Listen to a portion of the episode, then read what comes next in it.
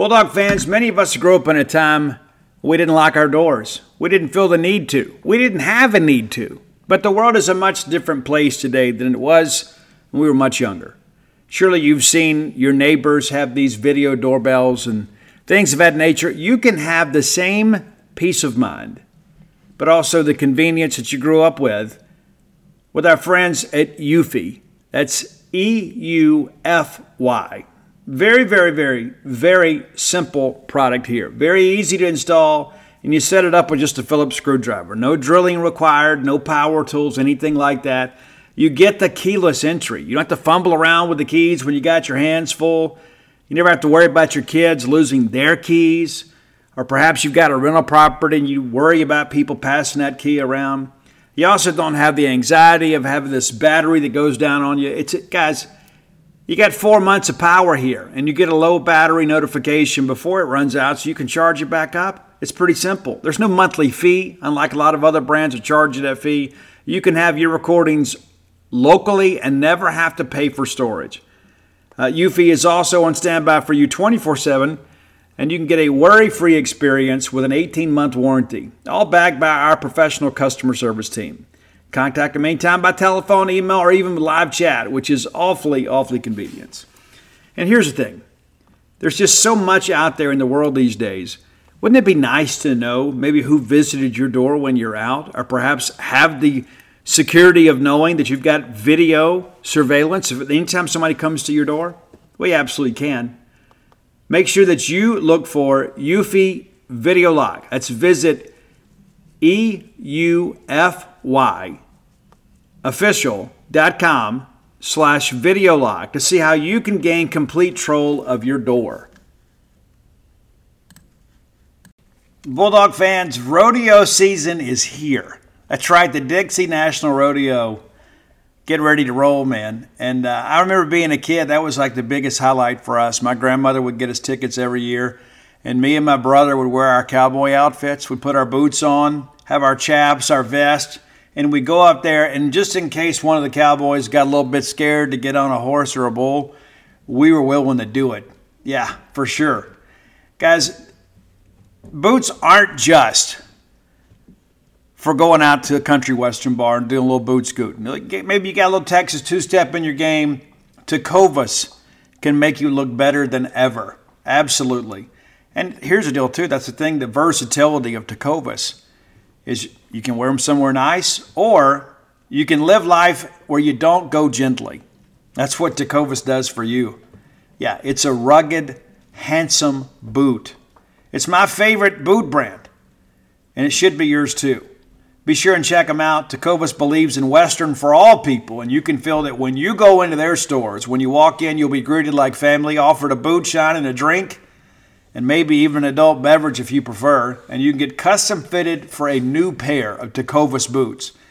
You can get custom leather stamping or branding, whatever you need to make it feel somewhat individual. Look up your closest store at tecovas.com. But if you can't make it to a store, Tecovas delivers the most premium quality and most comfortable Western goods right to your door. Visit tecovas.com. That's T E C O V A S.com. And you know what, partner? Point your toes west. Welcome to the Boneyard with Steve Robertson. As always, I am your good friend and host, Steve Robertson, here on the Maroon Friday edition of the Yard, and quite a Maroon Friday it is.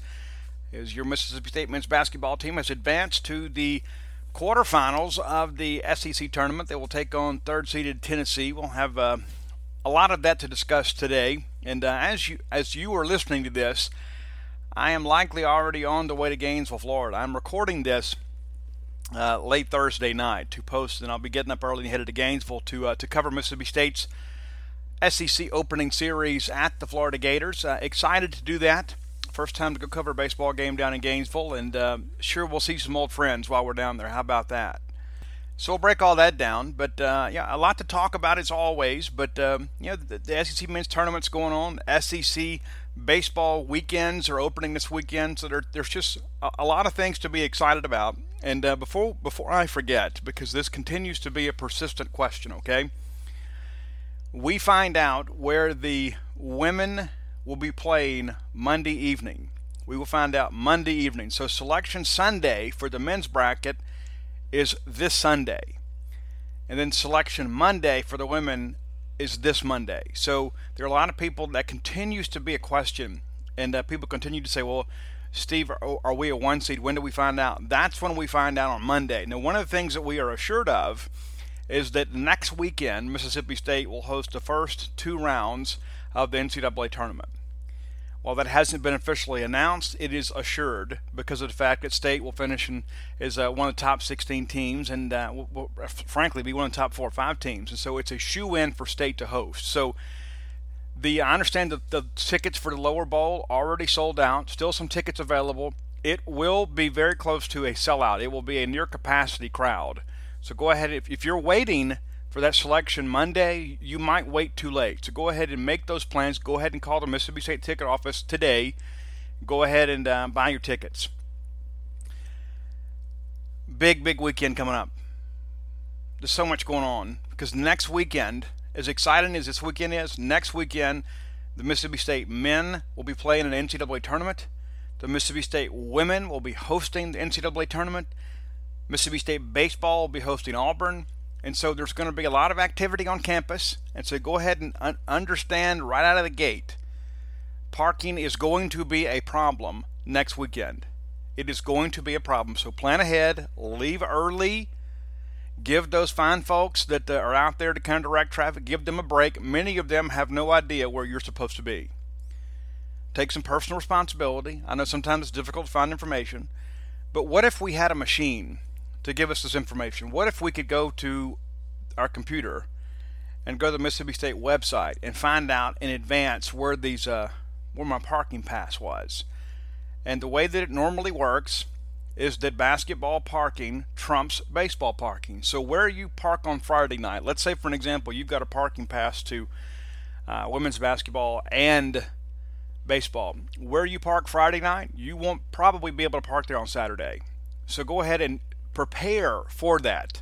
I'm trying to save you and everybody else around you a lot of aggravation because I can tell you every single time that I make that drive between Dudy Noble Field and the parking lot to the left and ease upon around the hump, there is always a bottleneck of people that simply don't know where to go. And they're asking these other people, these event management people, and, and they are kind people. Every, I mean, like everything else, I mean, there's some better than others. But they, they don't know where you're supposed to be. So, again, I don't want to belabor the point. Plan ahead. It's going to be a very exciting, enjoyable weekend on the Mississippi State campus next weekend, but there will be a lot of people here. So, plan in advance. Get here early. It won't hurt you to get here an hour earlier than normal. You're probably going to need it. And we need your attendance. Okay? Simple as that. I want to thank our fine sponsors. And, uh, guys, it's one of the things that uh, I knew was always a criticism of the show uh, before is the fact that uh, you know I started with a couple sponsors and it went to three or four sponsors and then at times we had as many as six sponsors and that's one of the reasons I started doing longer shows. It's because of the fact I didn't want you guys to feel shortchanged on your content, so I would do longer shows to accommodate those. Uh, you know, and a lot of those aren't my choice. You know, I didn't make a I didn't make a nickel off a lot of that stuff. But the bottom line was, we all do things we don't, you know, ordinarily get uh, any any bonus funds for in our jobs. But uh, the bottom line is this: Campus Bookmart has been with me for years now. And uh, very grateful to Stan Ray and, and, Campus Bookmart for their belief in me and for sticking with us. And they were actually with another show uh, on on Visporto, and that show went away. They came and, and joined the Boneyard family, and they, it's been a great relationship. I absolutely love everybody over there. I, I see them around town in Walmart and, and places like that because that's the epicenter of Oktibbeha County. But these people care about you, okay? And it's not just, there's a lot of places that want your money, okay? And it's as simple as that. There are a lot of people that have a business to run. But you know, these people are friends. And uh, these are Bulldog folks. These are Starkville people that are dedicated to your community. And so I'm going to encourage you to throw your business, your Mississippi State merchandising business, in Campus Bookmart's direction. Uh, fine folks if you can't make it to town to go by and meet Stan and Miss Kathy and the whole crew there, because when you walk in the door, they're going to treat you like a million dollars.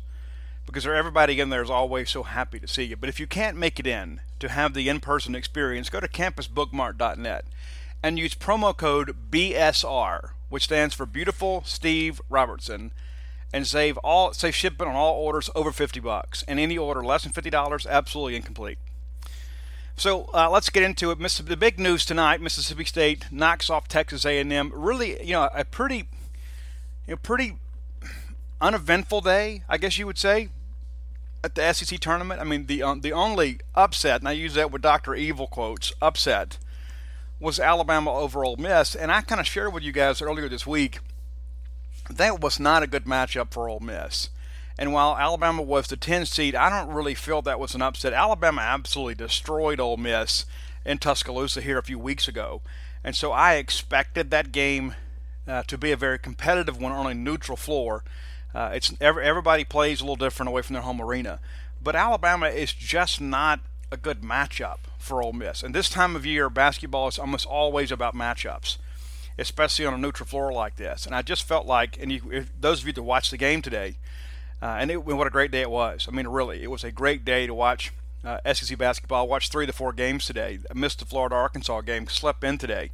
Uh, but I'll tell you, the uh, the Ole Miss Alabama game, just watching that game kind of unfold, Alabama did what they wanted to do inside, and they were just simply tougher. They were simply tougher, and it's one of those things too. And I, I read some of this comments on social media, and one of the things I'll tell you, the best and worst thing about social media is that everybody can use it.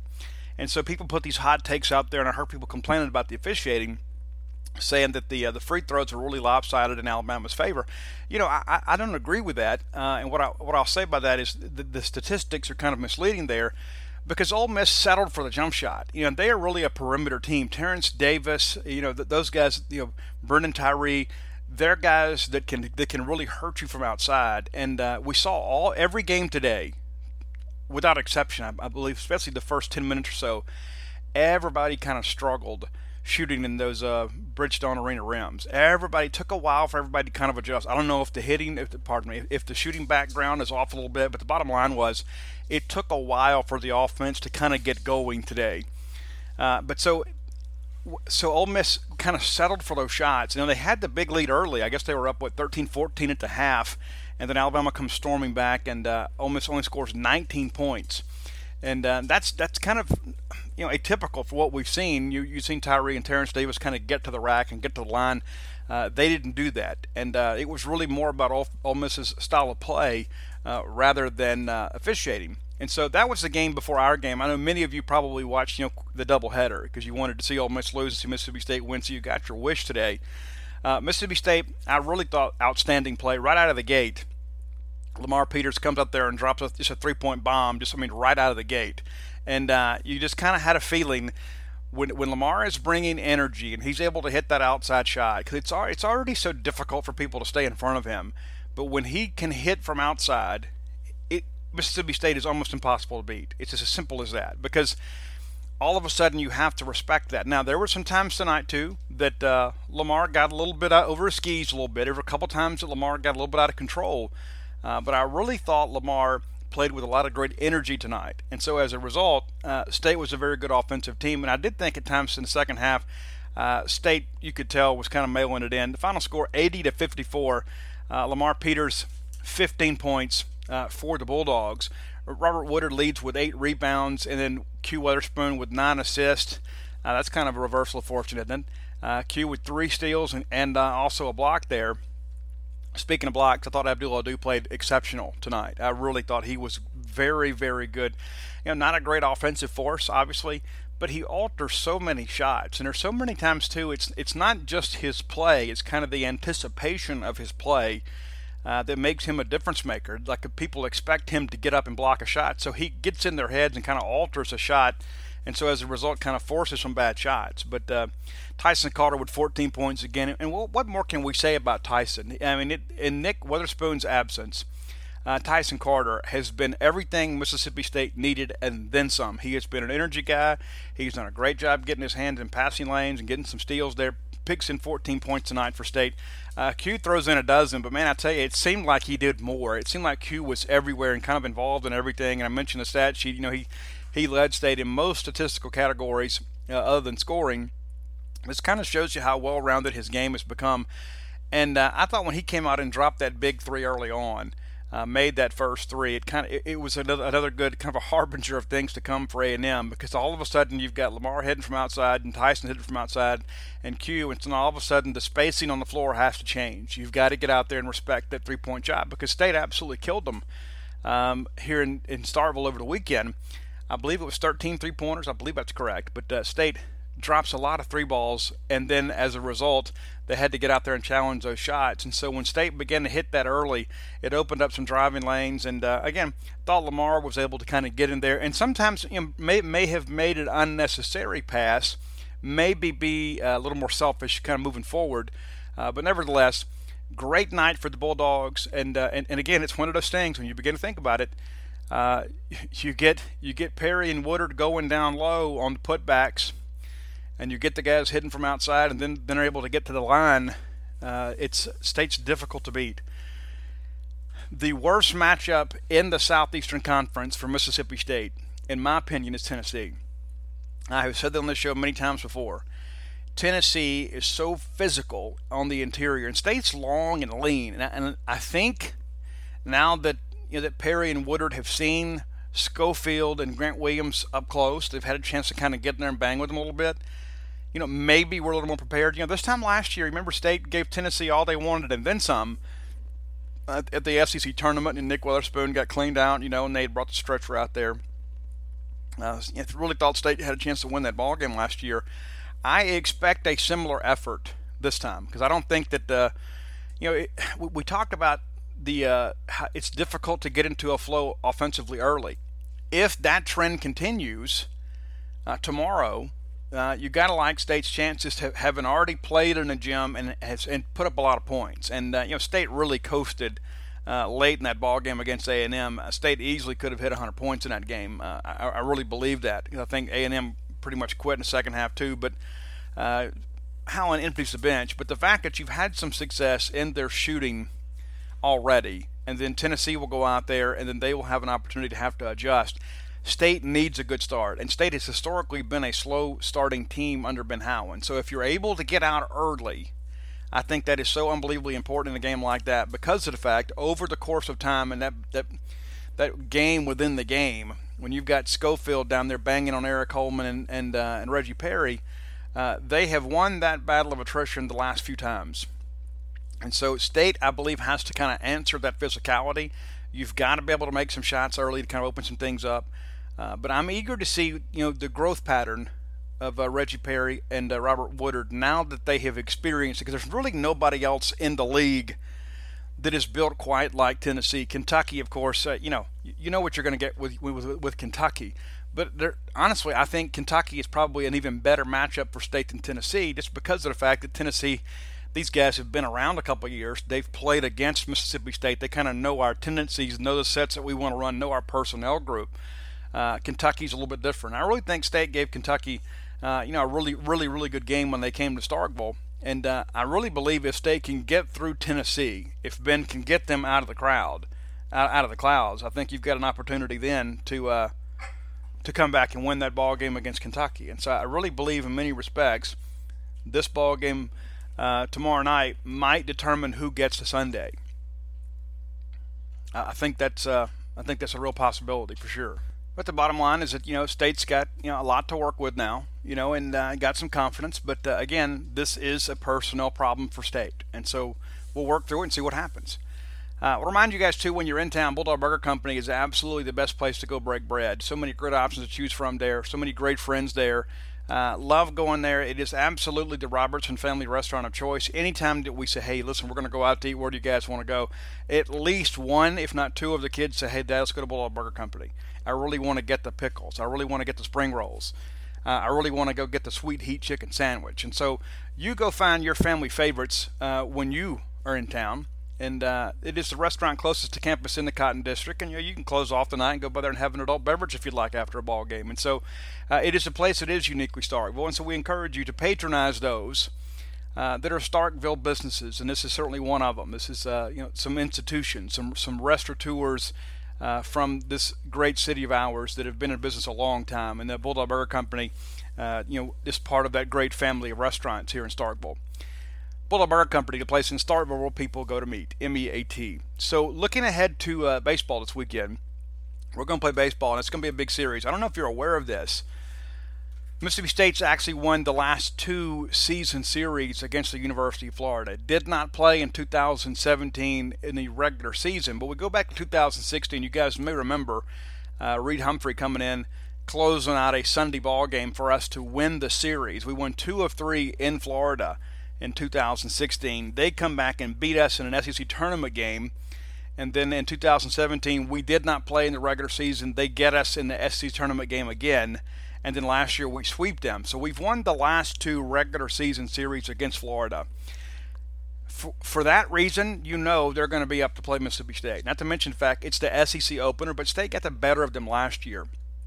State enters the game, uh, you know, playing really, really well. We had a chance to uh, to speak with Coach Chris Lemonis after Wednesday's ball game against Grambling State. State now 16 and one after an 18 to 1 shelling of Grambling that pretty much went to script, other than the fact that uh, State ran themselves out of some scoring early in the ball game, and then actually went down one nothing uh, thanks to a pair of errors in the um, in the inning there. I guess in the fourth inning, we could uh, ha- had a little bit of a, a problem at second.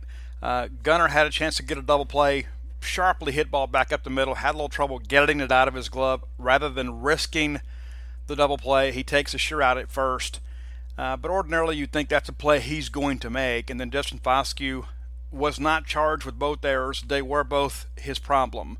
Uh, and listen, that's going to be okay. Foscue's bringing so much for you as it is. And um, he, he's an intelligent you know, player. he's a guy that'll figure it out. But he did have a couple of errors that opened the, uh, the door for them to score. And then State responded immediately and put up two runs uh, in the bottom half of the inning to retake the lead.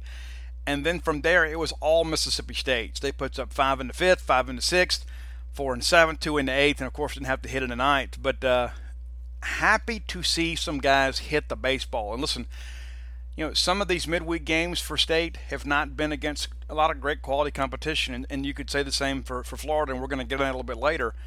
But uh, you start getting some guys going again, you know, and that's what happened on uh, on Wednesday. Mangum four for five on the night and, picks up a career hit 300, becoming the fifth Bulldog all time uh, to hit 300. Uh, so that that's uh, that's a milestone, and uh, got a really good chance to set the school record. The, a really good chance to do it. Matter of fact, I expect him to do it. I think he's. I think he and Ant- Antoine Duplantis from LSU will both likely surpass uh, Eddy Furniss's numbers at um, from LSU. He is the uh, the current leader uh, I think that both those guys have a real chance to get there. But uh, but Mangum four for five, and and that's good to start getting him going. He is a uh, he's our guy, and so to have him at the top of the order, and he's such a tough out and such a ball player. Uh, you don't want to face him. He's not a guy that's going to hurt you deep, but he's just a guy that extends innings. He's a guy that gets clutch hits, and so for him to go put up four and then score four runs for us, even better. Uh, Jordan Westburg had a couple of hits, but outside of Mangum, I think the best night at the plate has to go to Tanner Allen. And Tanner went one for 12 over the weekend. Really struggled uh, over the weekend against um, against Maine. You know, and that's we really thought that series because of the fact that those guys hadn't won a lot of ball games, it would be a chance for us to kind of get fat. We win those ball games. We didn't necessarily hit the baseball as well as I had hoped. Uh, but this weekend, uh, Tanner goes one for 12 and then comes back and goes three for three. Actually had six plate appearances three walks, three hits, scores four runs, puts a couple of RBIs in there. Uh, that's a good night at the plate from your cleanup hitter. Uh, so, pardon me, former cleanup hitter. He's hitting three hole for us now. But then Mac has uh, has the big fly, hits the grand slam to left, and, and guys, I'll tell you, it sailed over that first row of left field lounges out there. You know I'm talking about? Everybody's got their little spot. That thing went like 380, and uh, you know if he'd had just you know one more bowl of oatmeal that morning, it, it probably leaves the yard. It, it might have even hit the lofts. He absolutely crushed that ball, and there was some wind blowing right to left. So I'm sure that probably helped a little bit. But uh, it's good to kind of get him going too. He has really hit the ball well. Eight for his last 13. Now five RBIs on Wednesday. Uh, so big night for him. He actually gave way to Bryce Brock later in the ball game. Bryce picks up his first hit as a Mississippi State Bulldog.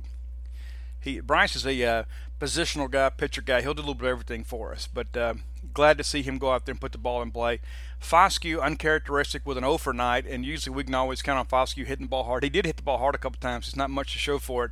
Uh, Landon Jordan gets in the game late. Didn't do much there, but you know Landon's a guy that we expect to be a star for us uh, going forward. Uh, got a lot of you know got a lot of the catchers and got everybody in. Actually, got Hayden Jones in the ball game. Got Luke Hancock. Hancock with a pair of hits. Uh, Josh Hatcher DHs puts gets in a couple of hits, including a triple. Marshall Gilbert comes in as a pinch hitter, played some at first, and we had heard in the fall that was going to be a possibility, and he, he did get in there and play a little bit. Uh, doesn't have a, a, huge wingspan. He's not a, he's not Wes Rea by any stretch of the imagination, but it's nice to have some options there. You've got Tanner Allen, you've got Josh Hatcher, uh, you've got Marshall Gilbert. So you've got some guys in there that, you, that can kind of move around and play a little bit for you. Uh, Rowdy Jordan was relieved later in the ball game by Brad Cumbest. Brad actually had an 0 for 3 night uh, with a strikeout, but he hit one ball I thought was going to get out there on a regular night. It probably does. The uh, the, the, the strong wind from right kind of knocked it down. Uh, Gunnar Halter one for two on the night with three walks, scored four runs. And that's what happens when you have a guy kind of hiding in the reeds as a nine-hole hitter. When you've got a guy down there that can get on base for you and get and turn the order back over for you, and, and then you've got your All-American center fielder hitting right behind him. And so that is a that is good baseball there. That is good lineup ordering. That is good coaching. And so you, are getting what you want to get out of Gunnar. So he, he gets on base, and all of a sudden Jake is facing a pitcher in the stretch with a man on uh, and a guy with speed. So anything in the gaps likely going to score Gunnar. So everything in that respect worked to Mississippi State's advantage uh, offensively. Uh, Peyton Plumlee goes out, gives you, gives you three innings.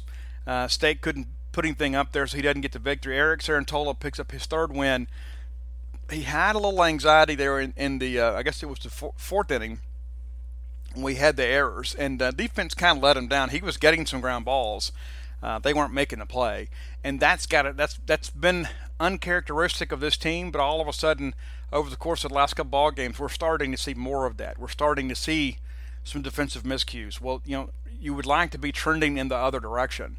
Uh, so that's got to get cleaned up as we get into SEC play. You can't, you certainly can't give SEC teams extra outs because even a team like Grambling, listen, Grambling's good in their league, but they don't score without Mississippi State's help, and so State gives them a run there. Uh, Brandon Smith comes out, pitches well again. Tyler Spring, this is another guy, nobody's really talking about him, but he's been very impressive uh, in every appearance we've had for him. Riley Self comes out, uh, has has had a good inning going and then gives up a couple of hits, but uh, he's working back from that injury. That's what these midweek games are for, is to get these guys some, some opportunities to pitch. Spencer Price comes in, pitches ninth, does a good job. Uh, Tyler Spring goes uh, one inning, allows just one hit, no runs. Uh, Riley Self, the one inning, gives up a couple of hits, does have a strikeout. Spencer Price uh, allows a hit and uh, gets a couple strikeouts. And so I think the way that Coach Foxhall and Coach Lemonis are managing this pitching situation is very good. You know, the guys that have some work to do, whether it be kind of rehabbing injuries or guys that they're kind of grooming to be weekend guys down the road, they're eating up those midweek innings. And then you've got a guy like Peyton Plumlee in the event that you have some an injury or some ineffectiveness on the weekend, you can move him right in there on the weekend and then still have Cerantola to pitch because we're, we're about to kind of rotate out of this two midweek games per week deal. And so now you've, you, you've, you've used these 17 games to kind of season these arms and get them ready. And so we're heading into SEC play pitching it about as well as we can. R- really, really pitching it well. Uh, save for a couple of errors. Uh, the, uh, the Wednesday night game, that's a complete shutout. And then uh, you know we had the one meltdown inning, the fifth inning on Sunday. But outside of that, there's been really nothing to complain about when it's come to these pitchers. And uh, everybody seems to be everybody we trot out there seems to be filling up the zone. Seems to be throwing strikes, pitching to contact. I mean, you, you look at Tyler Spring's numbers just from Wednesday. He gets through the inning with 13 pitches, folks. Brandon Smith, the pitcher before him, guess what? 15 pitches. Riley Self 17 gives up a couple of hits, but uh, you know for reliever, you know we want a guy to be to be pitching to contact, allowing the defense to work, especially in an 18 to one ball game.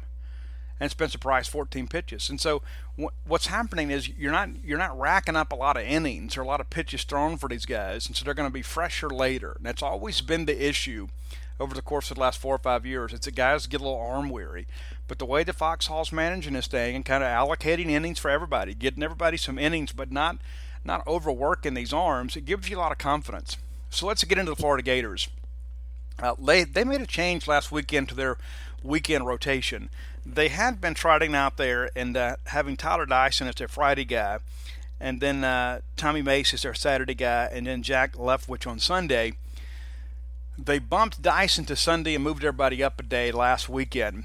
And uh, that is what we expect to see this weekend. We expect uh, Tommy Mace to throw uh, the Friday night game uh, for the Gators. And so that'll be he versus uh, Ethan Small. Uh, the, Florida has had they have had some pitching issues, but it's been mainly in the midweek. Uh, they haven't given up a ton of runs on the weekends.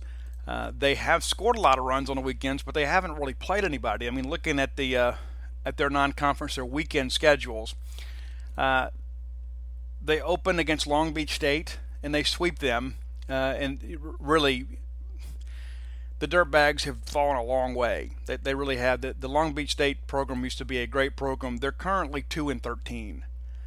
Uh, they got swept by Ole Miss, you know, and um, they they've gone out and played. Uh, you know, been been willing to sign some contracts and go play on the road, uh, but they get swept in three games: eight two, five two, and three to one. So just five runs scored for uh, for the Dirtbags on that weekend uh, against Florida.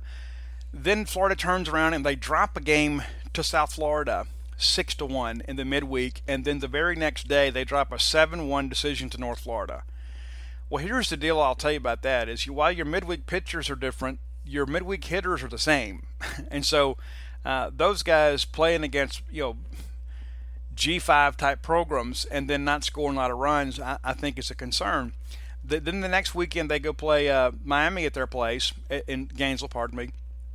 They lose that first ball game to Miami five two and then they win the final two 9-3 to 4 to 1 then they beat jacksonville late in a 5-4 ball game jacksonville the university of jacksonville from jacksonville florida uh, they very easily could have won that ball game. The next night, what do they do? They drop a 12-9 decision to Central Florida. So they, have lost a lot of these games to these directional schools. Uh, Miami, you know, you know, we know Miami. Miami's going to be a good program. Uh, they'll be a regional team most years. They may not always host, but they're just they're they're they're a program. You know, we know from experience. I mean that that team is always always going to field a decent team. They're a little bit younger this year.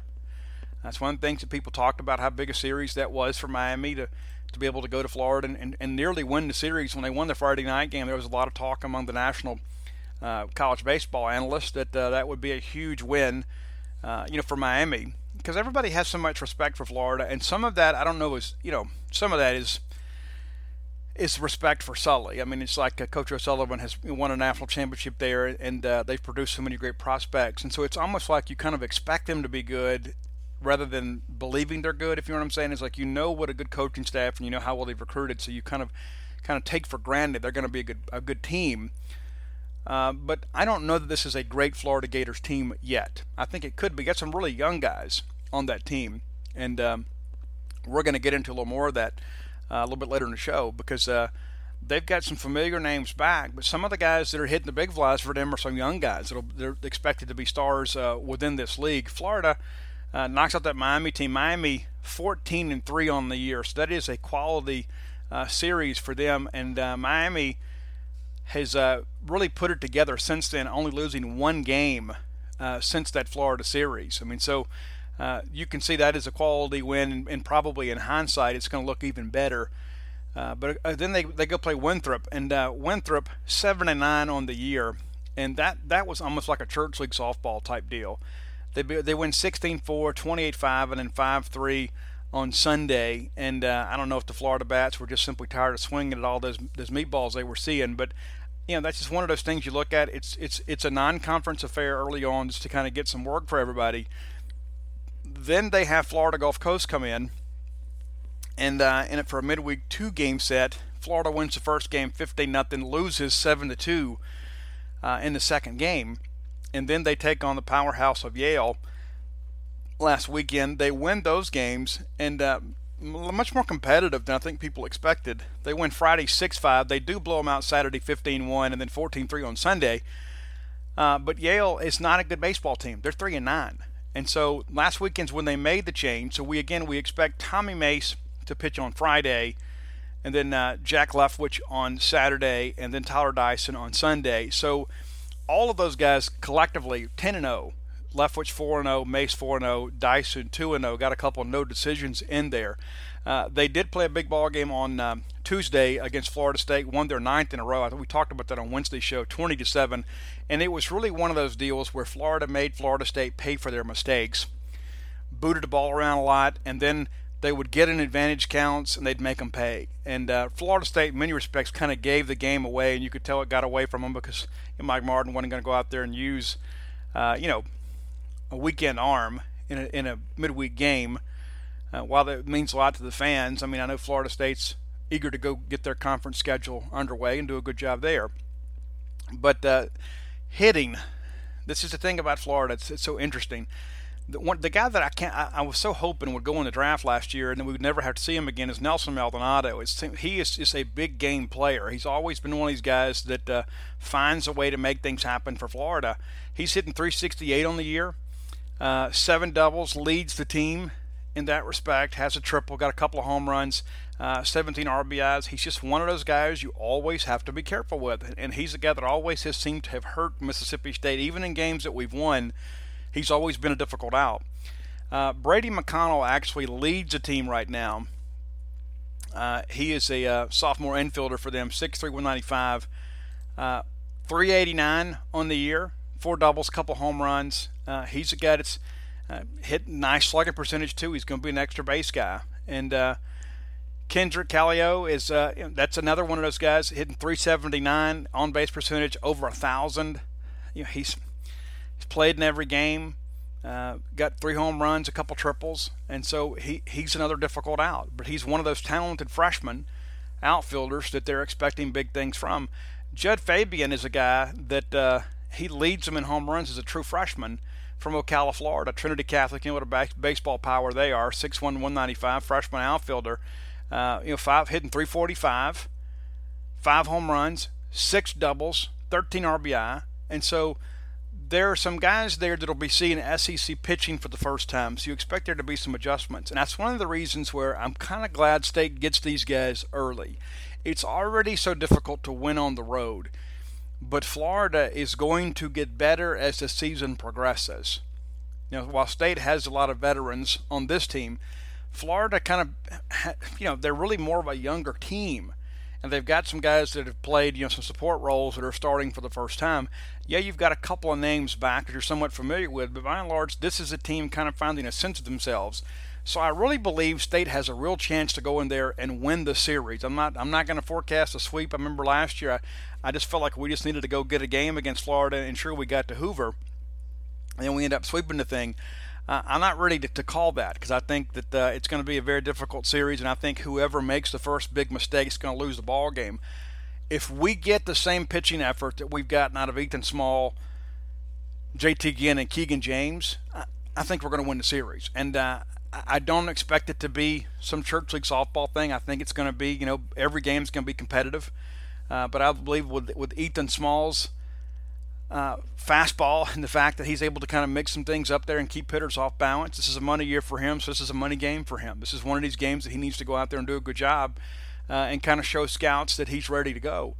And uh, there's a lot of talk last year about him being ready to go, but he's come back and um, and he's become the guy many of us hoped that he would be, and that's a dominant Friday night guy.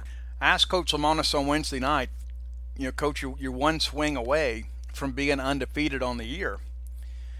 But you know, record withstanding, are you about where you expected to be? Are you on schedule? Are you ahead of schedule? And you could kind of sense, um, you know, a little bit of pride in him that you know that we had played really well, but we can play better and those sentiments were kind of echoed by Elijah MacNamee as we just discussed with him. And you can see those videos for free on Gene's page. They're they're posted uh, on social media, just pretty, pretty, much wherever you can go read and see what they had to say.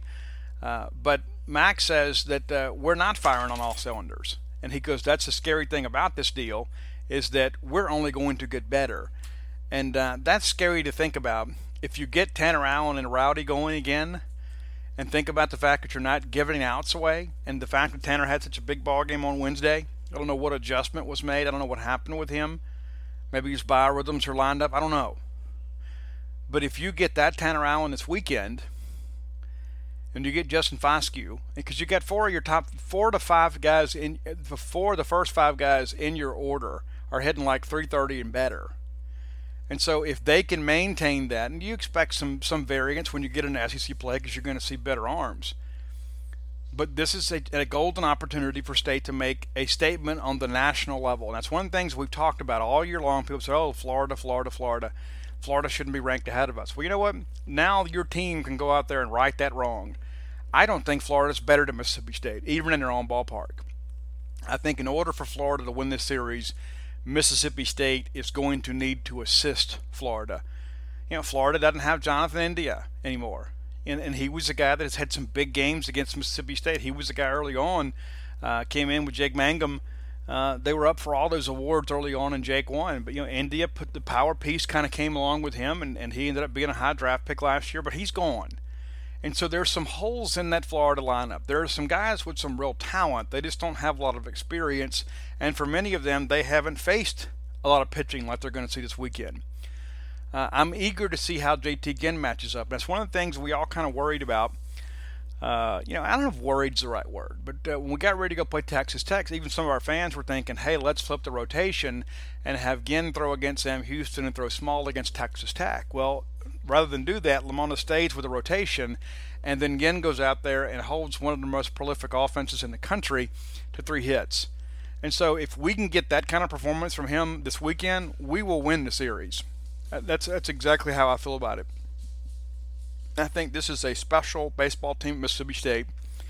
And uh, the thing that I have noticed about them that may be a little different than than the team last year is uh, there's not that one or two leaders. There is kind of this collective belief on the team that we're going to be really good. That we are a great baseball team that can that can come back. We're, we do not have to get rattled. We don't have to jump out and beat teams eight nine or nothing. We don't have to do that. We're capable of doing that, but we don't have to do that. The 18 runs Wednesday night that's a season high for State. if I'm not mistaken, it's the fifth time this year or sixth time this year State scored 10 or more runs.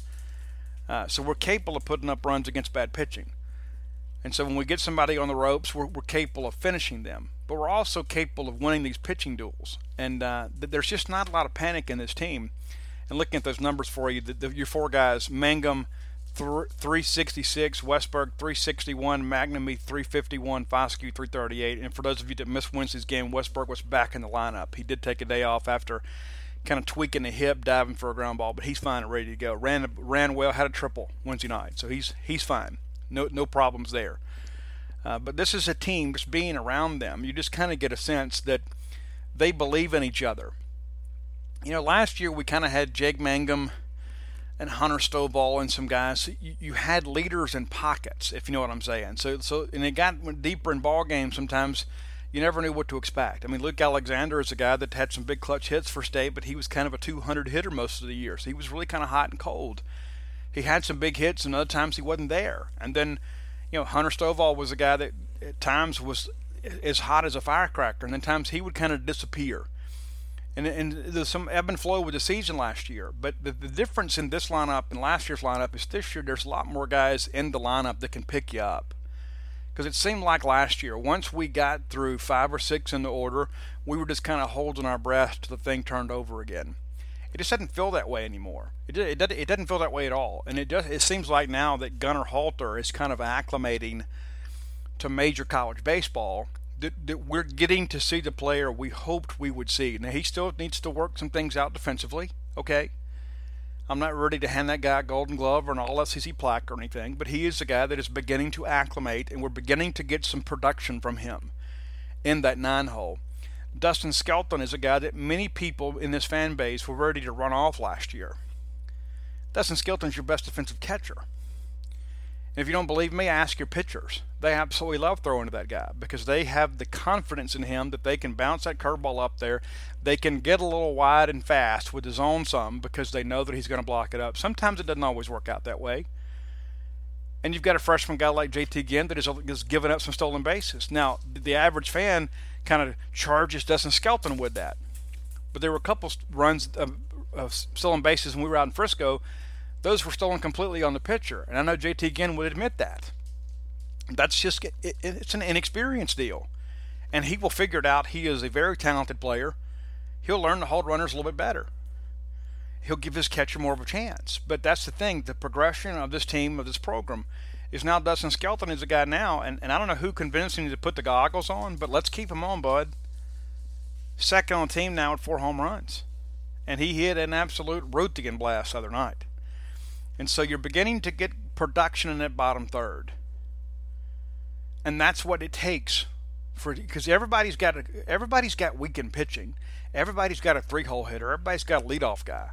But championship teams have a dangerous third, bottom third in their order, and they have a dangerous bullpen. And that's what Mississippi State has. Mississippi State is not dependent on one or two pitchers or dependent on one or two hitters. That's one of the things I think when you, when we look back in hindsight, if this team stays healthy and continues to play hard and work hard, this is a team that is capable of being a national seed.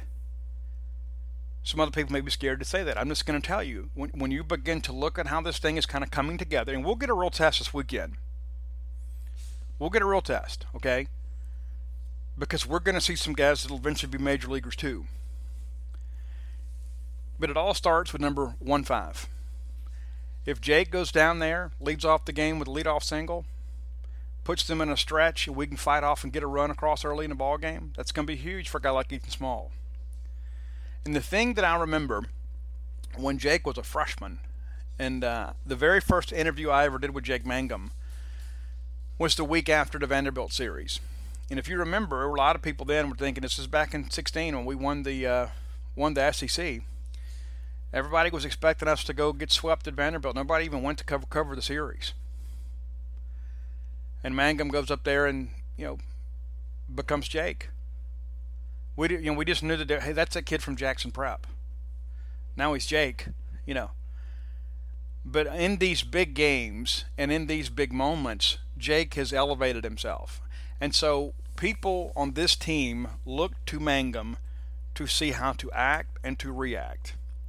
And so Jake is such a ball player, and Jake gets so locked in. Now that Jake is a senior, now that he's been to Omaha and had a taste of that, there's a different version of Jake. He's more committed now than ever. He's always been a hard nosed ball player that'll go get after you. But it's a different deal now because he's got some people around him that are kind of like minded. You know, when he and Brent Rooker were together, they did some huge things. And you go back and look at 16. I mean, think about the guys that are on that team, okay? Jake wasn't Jake yet. We were working our way into Jake. But you had Jack Kruger, you had Nathaniel Lowe, you had Brent Rooker on that team. You had Reid Humphreys. And I was told recently the Colorado Rockies people absolutely love Reid Humphreys. But you had you had some dogs on that team. 2017, you had a bunch of dogs leave. You remember Jack Kruger went on and left and didn't come back. We expected him to come back, and that kind of changed things because then we had to kind of throw some young catchers out there. Uh, that affected your pitching because you didn't you had to be a little more perfect with things because you had some inexperience back there. You had the Eli Marrero thing; it was such a, a roller coaster. You put Lovelady back there. Guy gave you all he had. wasn't the most athletic catcher, but he gave you everything he had. wasn't wasn't a great offensive player, but he was a guy that pitchers could eventually could trust. And so it was a transition there, you know. And so when you begin to look at us kind of building forward and you look at this team, you look up and down this lineup, and you begin to think, you know what, we, we got some dogs on this team.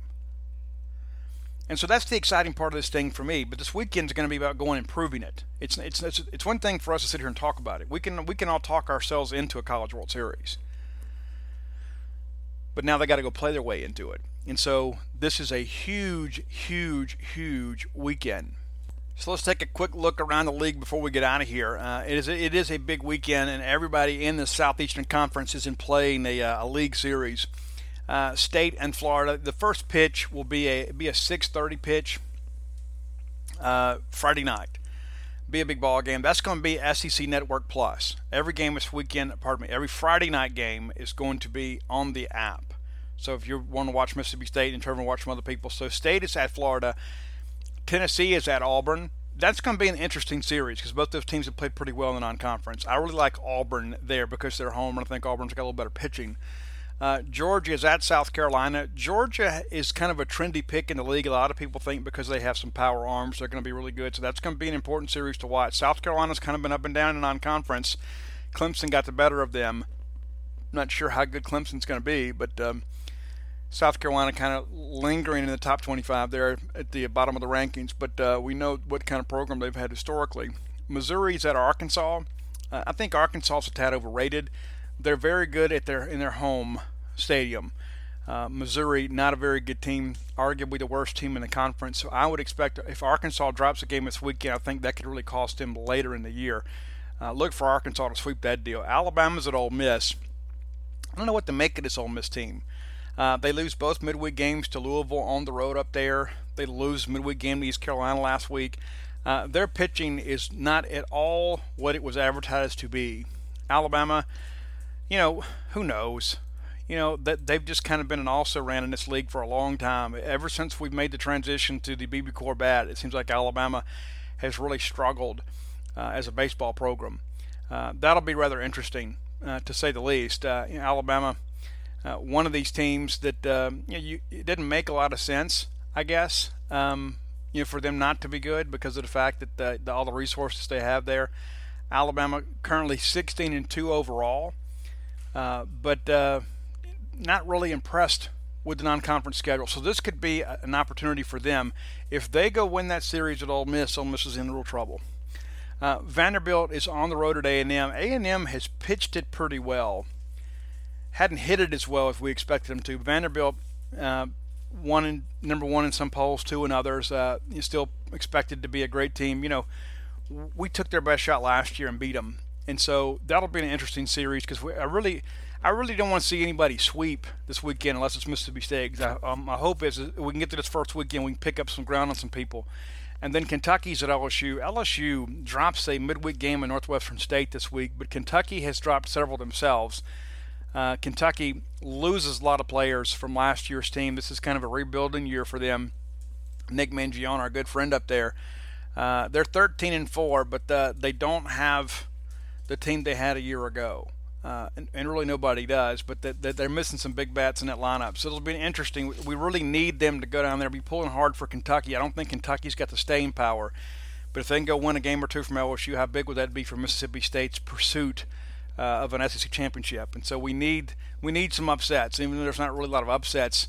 The word upset's not really used in uh, baseball because everybody's got a good a good pitcher. Uh, so for those of you that will, will be uh, making the rounds this weekend uh, trying to keep up with everything. The uh, Mississippi State game for Saturday will be broadcast on the SEC network. So that's a 2 p.m. game on Saturday. That'll be on the network rather than the app. And you can watch it on the app if you want to, but it will be on your television. So if you're one of those kind of people you don't you don't want to mess with all that, uh, you you can do that. And then the Sunday game also broadcast on the network. So there you go. Well, folks, it's going to do it for today or for tonight for you night owls, you'll have an opportunity to go ahead and listen to the show. But uh, for the rest of you, enjoy your Friday. Wear maroon today. And the next time you hear from me or you see see of me, I will be uh, in Gainesville, Florida, covering uh, the Bulldogs. Be in for all three games, and uh, we'll have our normal coverage on Gene's page. Our team coverage is free. You can go by there and you can watch post game video of Coach Lemonis and and uh, you know different players, and then uh, we'll have the game story there for you. And then of course we'll have full coverage of everything else going on. Mississippi State will return to spring practice field uh, next weekend, so we'll have some football stuff as well all week long. Uh, so big times, big times for sure. Until next time, let's all live our lives in a way we make more friends than enemies, and people can see a difference in the way we live.